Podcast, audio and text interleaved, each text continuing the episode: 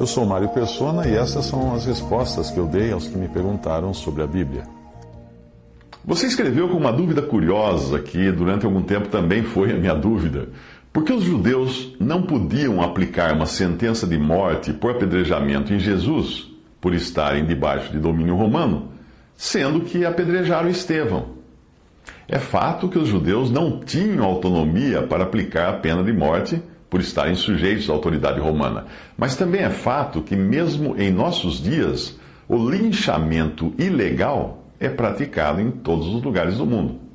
Eu acredito que nós podemos chamar o caso de Estevão, não de pena de morte, mas de linchamento. Jesus também escapou de ser linchado, se é que podemos chamar assim a pena de morte por apedrejamento, aplicada ilegalmente na época pelos judeus. Houve pelo menos uma ocasião quando tentaram apedrejar Jesus, porém ele desapareceu de diante deles. A sua hora de morrer ainda não havia chegado, e quando chegasse, tudo se cumpriria exatamente conforme as profecias do Antigo Testamento. João 8,59 diz: Então pegaram em pedras para lhe atirarem, mas Jesus ocultou-se e saiu do templo, passando pelo meio deles, e assim se retirou. Em João 8, versículo 20, estas palavras disse Jesus no lugar do tesouro, ensinando no templo, e ninguém o prendeu, porque ainda não era chegada a sua hora. Considerando a notoriedade do Senhor, obviamente os religiosos tinham medo de lhe fazer qualquer mal, principalmente em público. Marcos 12, 12 diz que buscavam prendê-lo, mas temiam a multidão, porque entendiam que contra eles dizia esta parábola, e deixando-o, foram-se. Estevão, ao contrário, não tinha a notoriedade de Jesus. Não era um homem tão famoso quanto Jesus foi nos seus dias. Além disso, na ocasião da sua morte, na morte de Estevão, o povo já tinha mudado de opinião a respeito de Cristo e do cristianismo. Lembre-se de que não só os religiosos, mas todo o povo pediu a Pilatos a crucificação de Jesus apenas 5 dias depois de ele ter sido recebido triunfalmente em sua entrada em Jerusalém. Tudo isso, obviamente, era Deus permitindo que a rejeição do Messias se concretizasse. Nós vemos também que Paulo foi apedrejado e só não morreu porque pensaram que já estivesse morto. Apesar de estar em uma cidade da Grécia, ali também era território do Império Romano, portanto sujeito às leis de Roma. Nós podemos considerar o caso de Paulo como um linchamento popular incitado pelos judeus dali, e não como uma condenação formal e legal. Atos 14,19. Sobrevieram, porém, aos judeus de Antioquia e de Icônio, que, tendo convencido a multidão, apedrejaram a Paulo e o arrastaram para fora da cidade, cuidando que estava morto. Portanto, resumidamente, a resposta à sua pergunta seria o seguinte: uma condenação formal só poderia ser executada pela autoridade romana, e no caso de uma condenação à morte, ela seria do modo romano, que era por crucificação. Quando alguém morria por apedrejamento, isso não tinha sido uma condenação legal e formal, mas um ato de linchamento, portanto, ilegal. Tiago, irmão de João, deve ter sido morto também de forma ilegal, à espada, como fala em Atos 12, 2, apesar de a ordem ter partido do rei Herodes. Os reis da época eram marionetes de Roma. Se isso foi feito às claras ou não, obviamente Herodes, sendo uma autoridade, podia argumentar que Tiago resistiu à prisão. Lembre-se de que angariar falsas testemunhas sempre foi uma prática comum em todas as épocas, inclusive nos nossos dias.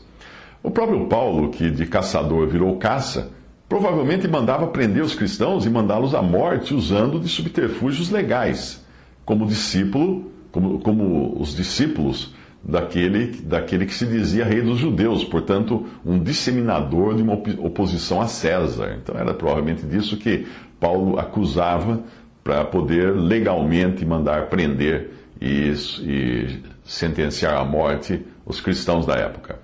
Atos 26, de 9 a 11, diz: Bem tinha eu imaginado que contra o nome de Jesus Nazareno devia eu praticar muitos atos, o que também fiz em Jerusalém. E havendo recebido autorização dos principais dos sacerdotes, encerrei muitos dos santos nas prisões. E quando os matavam, eu dava o meu voto contra eles. E castigando-os muitas vezes por todas as sinagogas, os obriguei a blasfemar. e enfurecido demasiadamente contra eles, até nas cidades estranhas os persegui. Que os cristãos presos pelos guardas judeus por razões religiosas eram depois legalmente mortos pelos romanos, nós vemos pelo fato de eles terem sido transformados em entretenimento nas arenas romanas, seja como escravos gladiadores, que eles eram transformados aos mais fortes em gladiadores, seja como meras vítimas para serem despedaçadas pelos animais selvagens. A popularidade hoje dos reality shows e o incremento da brutalidade nos esportes, como lutas marciais mistas, daquele UFC, podem muito bem ser o embrião do que será a perseguição do remanescente judeu durante a tribulação. Um cenário assim pode ser visto em várias obras de ficção, como no filme A Noite dos Desesperados, um filme antigo já, em inglês, They Shoot Horses, Don't They? E também no livro, Jogos Vorazes, ou Hunger Games. O homem tem sede de sangue, porque o homem é homicida desde o princípio, como príncipe desse mundo. Por isso é tão popular hoje essas lutas de arrancar sangue, e infelizmente muitos cristãos acabam assistindo isso e torcendo até por esses que se degladiam ali naquela arena, sem saber que isso pode ser também a diversão que vai ser criada quando o anticristo estiver aqui, colocando os judeus convertidos durante a grande tribulação para serem massacrados em arenas, e isso televisionado para todo mundo. João 8,44: Vós tendes por pai ao diabo, e quereis satisfazer os desejos do vosso pai. Ele foi homicida desde o princípio, e não se firmou na verdade, porque não há verdade nele. Mas voltando à sua pergunta, eu diria que é significativo nós vermos que, apesar de todas as tentativas dos judeus de matarem o Senhor Jesus à maneira deles, nada lhe aconteceu até que a sua hora tivesse chegado e ele fosse morto exatamente do modo como havia sido previsto pelos profetas, no Salmo 22, Isaías 53 e em outras passagens. Em Atos 4, 24 a 28, diz que, ouvindo eles isto unânimes, levantaram a voz a Deus e disseram: Senhor, Tu és o Deus que fizeste o céu e a terra e o mar e tudo que neles há, que disseste pela boca de Davi teu servo, porque bramaram os gentios e os povos pensaram coisas vãs, levantaram-se os reis da terra e os príncipes se ajuntaram a uma contra o Senhor e contra o seu ungido, porque verdadeiramente contra o teu santo filho Jesus, que tu ungiste, se ajuntaram não só Herodes, mas Pôncio Pilatos, com os gentios e os povos de Israel, para fazerem tudo o que a tua mão e o teu conselho tinham anteriormente determinado que se havia de fazer.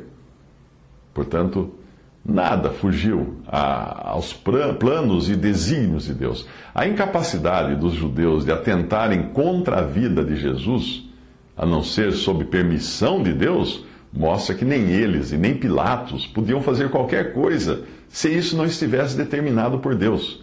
Quando Pilatos soube disso, ele até tentou driblar o poder e a autoridade de Deus, querendo soltar Jesus, mas não conseguiu. João 19, de 10 a 12, disse-lhe, pois, Pilatos: Não me falas a mim? Não sabes tu que tenho poder para te crucificar e tenho poder para te soltar? Respondeu Jesus: Nenhum poder terias contra mim se de cima não te fosse dado, mas aquele que me entregou a ti, maior pecado tem. Desde então, Pilatos procurava soltá-lo. São duas coisas aí. Uma, todo o poder que Pilatos tinha vinha de Deus. Outra, quem havia entregado ou entregue o Senhor Jesus para Pilatos, para que fosse crucificado, era o sacerdote. Portanto, são duas respostas em uma aí que o Senhor dá a Pilatos.